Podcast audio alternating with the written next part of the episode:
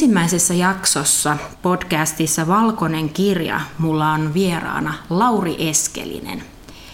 Kerro Lauri itsestäsi vähän lisää, minkä ikäinen sä olet ja mistä päin sä olet kotoisin? Moikka, mun nimi on Lauri Eskelinen, että tällä hetkellä kolmekymmentäneljä vuotta, alun perin kotoisin Oulusta, tällä hetkellä asun Helsingissä. Tässä Valkoinen kirja podcastissa on tarkoitus käydä läpi erilaisia ihmisten tarinoita ja hetkiä, jolloin on havainnut ja oivaltanut jotain tärkeää. Lauri, kerro se yksittäinen hetki, kun itse huomasit, että muutoksen täytyy tapahtua. Tästä on noin pari vuotta aikaa, että mä olin tässä niin Suomen Ekonomiliiton mentoroinnissa ja silloin kun mun mentori sanoi ekan kerran sen ääneen, että mä oon muutoksen tarpeessa, niin siitä se kivi lähti vyörymään. Kerro, mitä se aiheutti ja miksi juuri silloin jotain tapahtui? No se oli ehkä jotain, oli omassa mielessään miettinyt, mutta ei ollut uskaltanut sanoa ääneen. Silloin kun joku toinen sanoo sen, niin se, siitä tulee jotenkin konkreettista.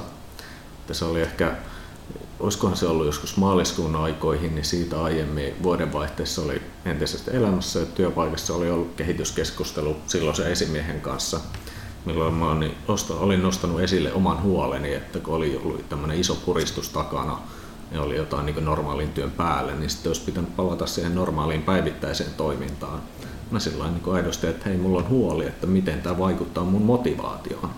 Mm. Niin siinähän olisi, hänen olisi pitänyt jotenkin tarttua. Tuo parin kuukauden sisällä ei mitään tapahdu. Sitten mun mentori sanoo tuon, se jotenkin lähtee siitä, että hei, nyt, mä, nyt olisi ehkä aika alkaa katselemaan muualle. Mitä kaikkea ton napsahduksen jälkeen sit alkoi tapahtumaan? No siinä kun samalla alkaa tämmöinen headhunterit soittelee ja kyselee, että hei, olisi tämmöinen mielenkiintoinen paikka, niin siitä jotenkin alkaa sellainen, niin kun on, joku toinen on sanonut tuon ääneen ja sitten alkaa, että hei, nyt voisi lähteä jonnekin muualle. Ajatukselta alkaa voimakkaammin ja voimakkaammin menee sinne suuntaan.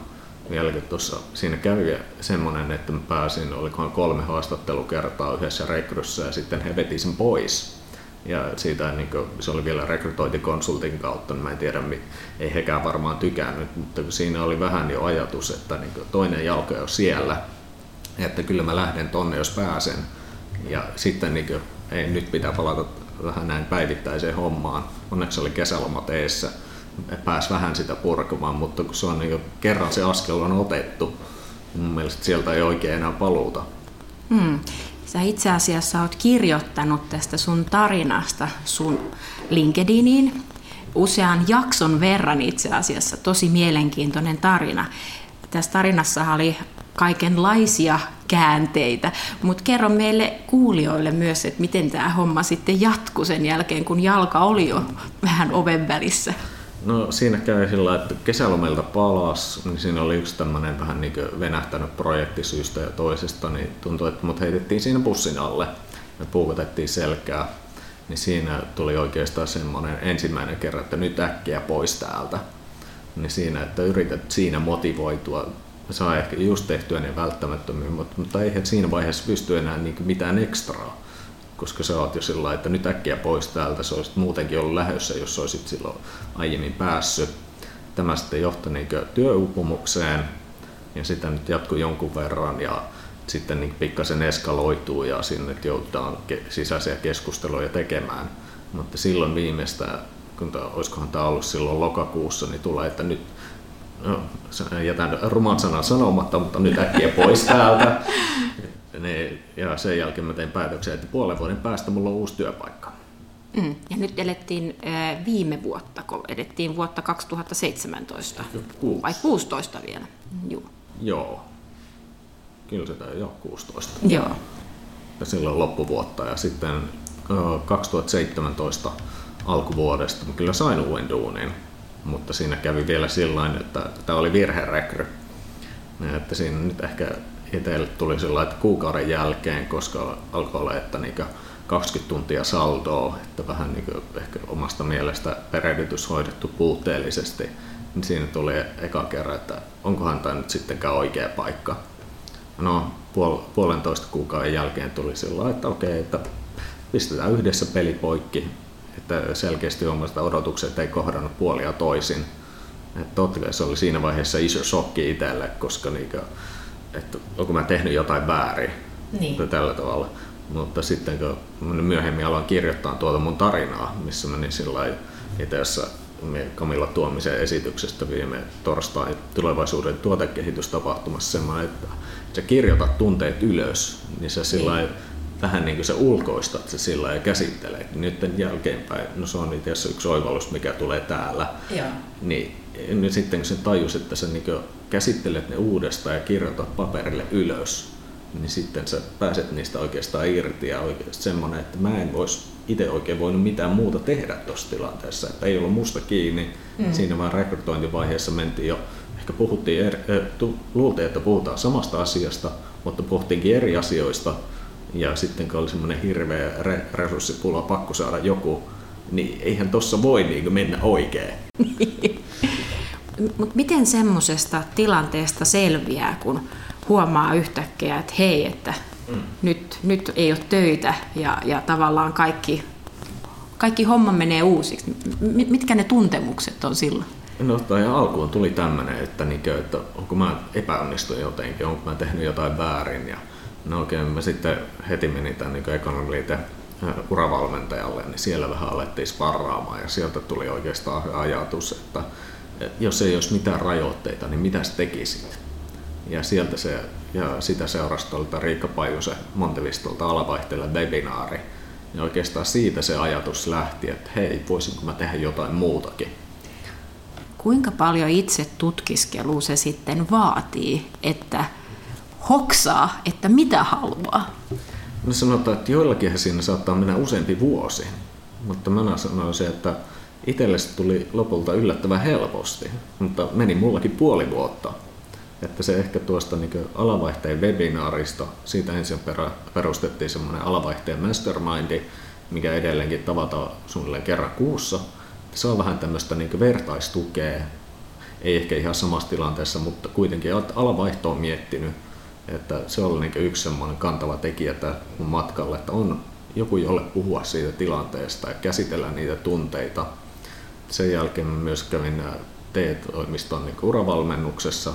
No ajattelin, että ei, ei siitä tule mitään, jos mä yksinään mietin kotona, koska mm. niin kuin, siinä tulee omalle tekemiselle sokeeksi. Ja se oli niin tärkeää sillä, että sä oikeasti meet jonnekin, varat päivässä ajan siellä, että sä prosessoit sitä asiaa. Ja sitten olisikohan se ollut niin siinä, se oli neljä viikkoa, niin toisella viikolla mulla tuli semmoinen löysä punaisen langan. Mm. Täytyy sanoa, että sä oot ollut ihailtavan aktiivinen ja positiivinen. Tän miettii tätä koko prosessia. Mm. Mut mikä se oivallus sitten oli, että mikä susta tulee nyt sitten isona? Kerro. No, se, niin kuin sanoin, tuli lopulta aika helposti, että silloin aikanaan kun mä hain niin yliopistoon, niin mulle oli selkeää, että mä menen opiskelen kauppatieteitä. Ja sitten kun pääsykokeisiin lukiin, niin sitten tuli vielä selkeästi, että mä haluan lukea markkinointia. Ja vielä kun sitten pääsi kouluun sisään, niin siellä pystyi vielä valitteen, että K V-puoleen. Niin tämä oli jotenkin mulle niin helppo. Mm. Ja siitä. Ja sitten mä oon nyt parisen vuotta tehnyt tämmöistä mysteerishoppausta. Kerro siitä. Se ei ole ehkä kaikille ihan selvää, että mitä se mysteerishoppaus oikein on. No se on sillä, että sulle tulee joku tietty toimeksianto johonkin liikkeeseen. Siinä on aika semmoinen kohtuu selvä sapluuna ja tarina, millä sä meet.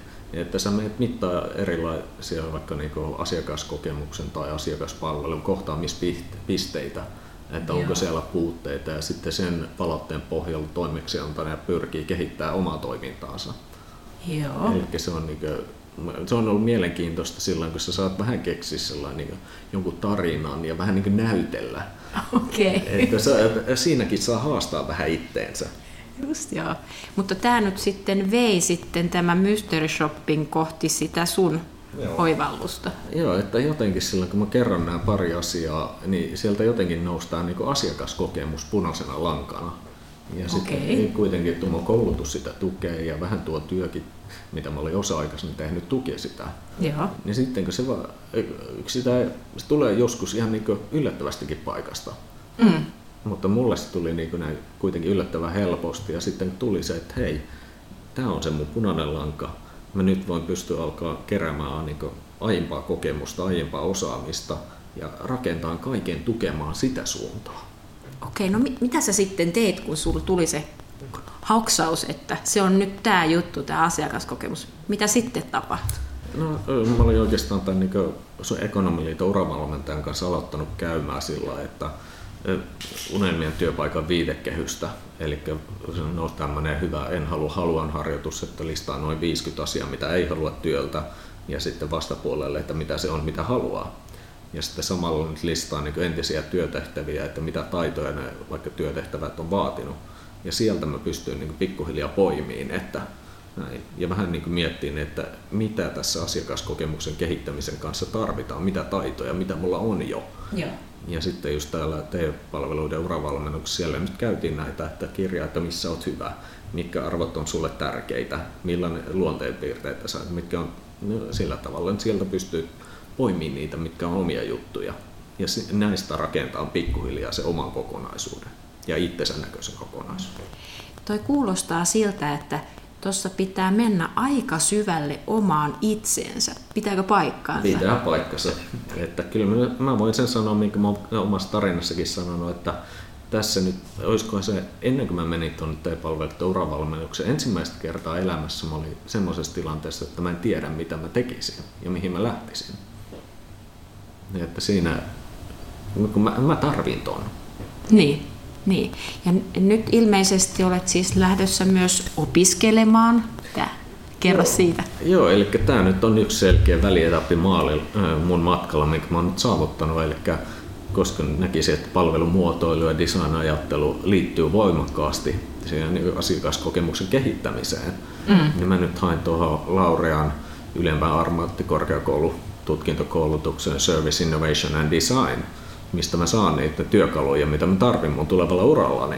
Koska niin kuin sanotaan, että ennen sitä se on niin kuin vaikea hakeakaan mihin töihin, mihinkään töihin, koska ei mulla ollut niitä sitä, sanotaan, tutkintoa, ei ehkä sitä niin. kompetenssia, vähän niin kuin työkokemusta, mutta enhän mä avoimiin tehtäviin pääse edes ensimmäisen seulan läpi. Niin. Että sen takia mä oon niin kuin hyödynnyt tämmöisiä rekrytoivia koulutusohjelmia, millä pääsis ehkä saisi jalan oven väliin ja pääsisi näyttämään, että mulla on oikeasti sitä osaamista, vaikka ei ehkä sitä koulutusta vielä olekaan. Niin sä olet mukana nyt tämmöisessä rekrytoivassa koulutuksessa. Minkälaisia kokemuksia sulla on tämmöisestä? No sanotaan, että niinkö, siihen pitää asennoitua tietyllä tavalla, koska siitä semmoisesta puhutaan paljon huonoa, mutta kun miettii näitä hyviä puolia, koska niinkö, ne on yleensä semmoisia puolen vuoden settejä, mm. että sä menet yritykseen, työskentelet kahdeksankymmentä prosenttia ajasta sieltä, kaksikymmentä prosenttia ajasta sä saat laadukasta yliopistotasoista koulutusta, niin siinä nyt puoli vuotta niin siinä pystyy hyvin näyttämään sen oman taitonsa ja mm. oman arvonsa, että hei, tää on se mun juttu, saa mm. jalan oven väliin, sitten sä vältät sen niin pitkän rekrytointiprosessin, totta kai noissa aina tavoitteena työllistyy sinne, joko sinne yritykseen tai uuteen, mm. mutta kyllähän aina tuo puoli vuotta on enemmän kokemusta kuin nolla kuukautta. Niin, kyllä. Mm. Ähm, mutta missä sä näet, nyt kun sulla on palasia selkeästi rakennettu sitä mm. tulevaisuutta varten ja näyttää tosi hyvältä, niin tota, mitä sä näet, että missä sä olet vuoden päästä? Mä oon jossain kiinteistö- ja toimitilapalveluiden yrityksessä ja kehitän siellä asiakaskokemusta. Kuinka sä luulet, että sä olet päässyt sit siihen tilanteeseen, jossa sä olet vuoden päässä? Osaatko sitä niin kuin aavistella nyt tässä kohtaa? No mä sanoin, että tuo oli yksi merkittävä steppi toi, että mä pääsin kouluun. Joo. Koska se uskoisin, että avasi tosi paljon uusia ovia ja niin kuin nosti mun arvoa työnhakemarkkinoilla. Mm. Ja sitten mä näkisin, että just nuo rekrytoivat koulutusohjelmat, sitä kautta helpommin päästä tai helpompi lähestyä yrityksiä. Mm. Heillä on niin kuin pienempi kynnys, koska niin kuin paljon puhutaan näistä piilotyöpaikoista ja varsinkin P K-yrityksillä on resurssipulaa. Sitten jos sä osut oikeaan aikaan oikeaan paikkaan ja mm. sanoit, että niin kuin, mä kiinnostaisi tehdä teille tämmöistä ja tämmöistä, mikä teillä on tilanne. Oi, me ollaankin just etitty, että ei ollut vaan aikaa lähteä rekrytoimaan, mm. niin nämä on ne yhden. Ne. Ja totta kai myös tällä tavalla, että niin kuin Linkedinissä varsinkin on ollut niin kuin aktiivinen ja on löytynyt paljon kiinnostavia aiheita ja on vähän nämä aihepiirit, että mihin haluaa fokusoitua, mm. että tuo siellä sitä omaa osaamista esille ja ja ainakin tuntuu siltä, että mä oon pystynyt olemaan siellä semmoinen, minkä mä oon niin oikeastikin, koska niin kuin, no, tämä nyt on se mun tässä niin tärkein pointti, että itsetuntemus on kaiken tekemisen perusta, niin sen näkyy mun mielestä tuossa mun kaikessa tekemisessä. Kyllä se aitouden niin kuin näkee, että onko sitä aito vai ei. Hmm. Allekirjoitan tuon kyllä. Mutta sä oot myös niin kuin nyt jotain ihan vastikään liittyen tähän asiakaskokemukseen, niin jotain oppinut ja näistä sä halusit jakaa nyt sitten. Mä mielenkiinnolla kuulisin, että tähän asti mikä, mitä sä oot oppinut? No siis ehkä se on sillä, että asiakaskokemus ei ole vaan niin kuin projekti, vaan se on jatkuvaa tekemistä. Ja ehkä sillä, että asiakkaat on erilaisia, heillä on erilaiset tarpeet, ei voida, vaikka nyt puhutaan paljon digitalisaatiosta, että viedään kaikki digiin. Mutta jos asiakkaat ei halua sitä, ja myös tämä on ehkä tärkeää, että niin kuin ei välttämättä siellä yrityksessä ja toimialalla, jos siellä vaan mietitään keskenään, niin ei, ei siellä voida päättää, että onko tämä, saako asiakasta tästä sitä arvoa, mitä he haluaa. Että just mä näkisin, että se on tosi tärkeää ottaa asiakas mukaan mahdollisimman alkuvaiheessa siihen palvelun kehittämiseen, että he voidaan yhdessä rakentaa se palvelutarjoama asiakkaan niin kuin toiminnan ympärille. Mm. Saadaan se yksilöllinen ratkaisu, joka tuo sen parhaan asiakaskokemuksen. Mm. Kuulostaa siltä, että olet selkeästi peru, perehtynyt aiheeseen syvällisemminkin. Mutta tota noin, niin tähän loppuun haluaisin vielä kysyä sinulta, että jos sä tiivistäisit jonkun sun tärkeän opin tai oivalluksen yhteen tai kahteen lauseeseen, niin mikä se olisi? No ehkä, niin kuin mä sanoin tuossa, että hyvä itsetuntemus on kaiken tekemisen perusta. Ja sitten ehkä se myös, että sun pitää ensin luoda mahdollisuus onnistua ennen kuin sä voit onnistua. Että niin kuin, miten hyvä mun kontaktiesti E kolme sanoi, että talolle pitää rakentaa niin kuin tosi vahvat perustukset, että se kestää. Mm. Niin mä, en, niin kuin, mä en sano, että mä oon nyt tässä rakentanut nämä vahvoja perustuksia mun tulevalle uralle. Kuulostaa järkevältä. Ja mä toivon sulle, Lauri, kaikkea hyvää sun tulevaisuudella ja katsotaan, missä ollaan sitten vuoden päästä. Kiitos, Reina. Kiitos.